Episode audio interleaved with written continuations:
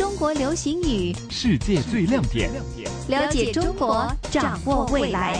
国情解读，解读主持李古城、陈坚。今天我们要了解的这个词语叫“私了”，广东话是私了。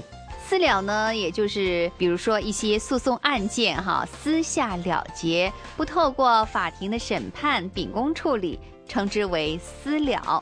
那么其实私了呢，有的时候也是一种和解的意思哈。但是在中国内地来说，这个私了的这个理解可能要更深一些，是吗？嗯，是的。我们海外呢有庭外和解，一般呢都可以创造双赢。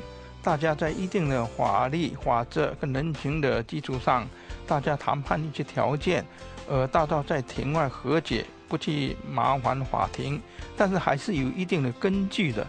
但是在大陆呢，所以私了呢，往往是贬义的，就是说一些有一些案件呢，呃，涉及到伤人呢，呃，已经是不可以了的，不可以私下解决的案件了，杀人啊、放火、强奸啊。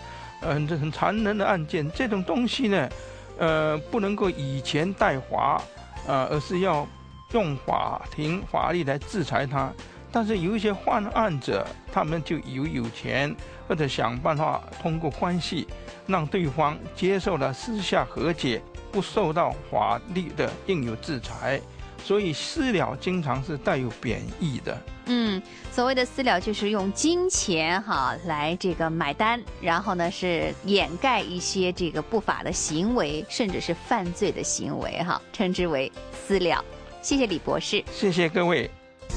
国情解读，解读，逢星期一至五，晨曦的香港，环球华语在线节目中播出。播出